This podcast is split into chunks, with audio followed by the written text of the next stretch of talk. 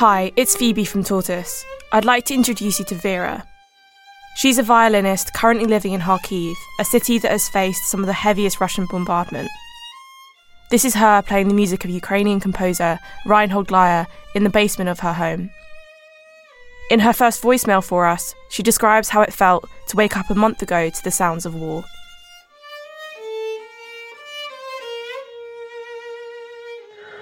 Once the war began, I slept. Uh, that all began at 5 o'clock in the morning, on 24th of February. Uh, and when I heard the sound um, of explosions, firstly I decided that it's a firework. And I thought, who can organize a firework in uh, such a strange time?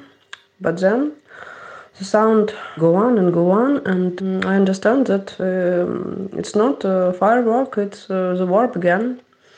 And um, I looked uh, in the window and saw people who run with their baggage uh, to their cars and bring their children and animals with them, and it was scary, and we were shocked I I'm still shocked now. I can't uh, believe that uh, all this happening, all this still happening. And when all this began, um, many people in Kharkiv uh, have to um, live in their cellars of their houses or in subway station on the ground or if they don't have cellars so they have to stay in their flats and uh, sleep uh, and uh, spend uh, most of time in their corridors because between walls because it's the most safer uh, place of the flat. If the bomb drop uh, just to their flat this place will be destroyed um, last.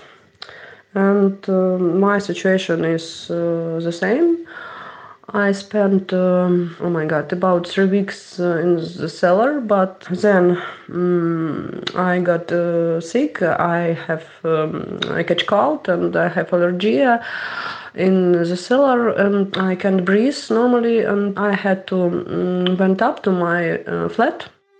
And then uh, bomb bomb drop near our house. I've been inside my flat and uh, our windows uh, were broken. I've been inside. I heard this. Uh, I was um, scared a lot. Uh, I thought uh, that uh, that's the end. I will die now. But no, I'm okay. We just lost our windows and uh, we fixed them with some boards, and it's not so cold inside now.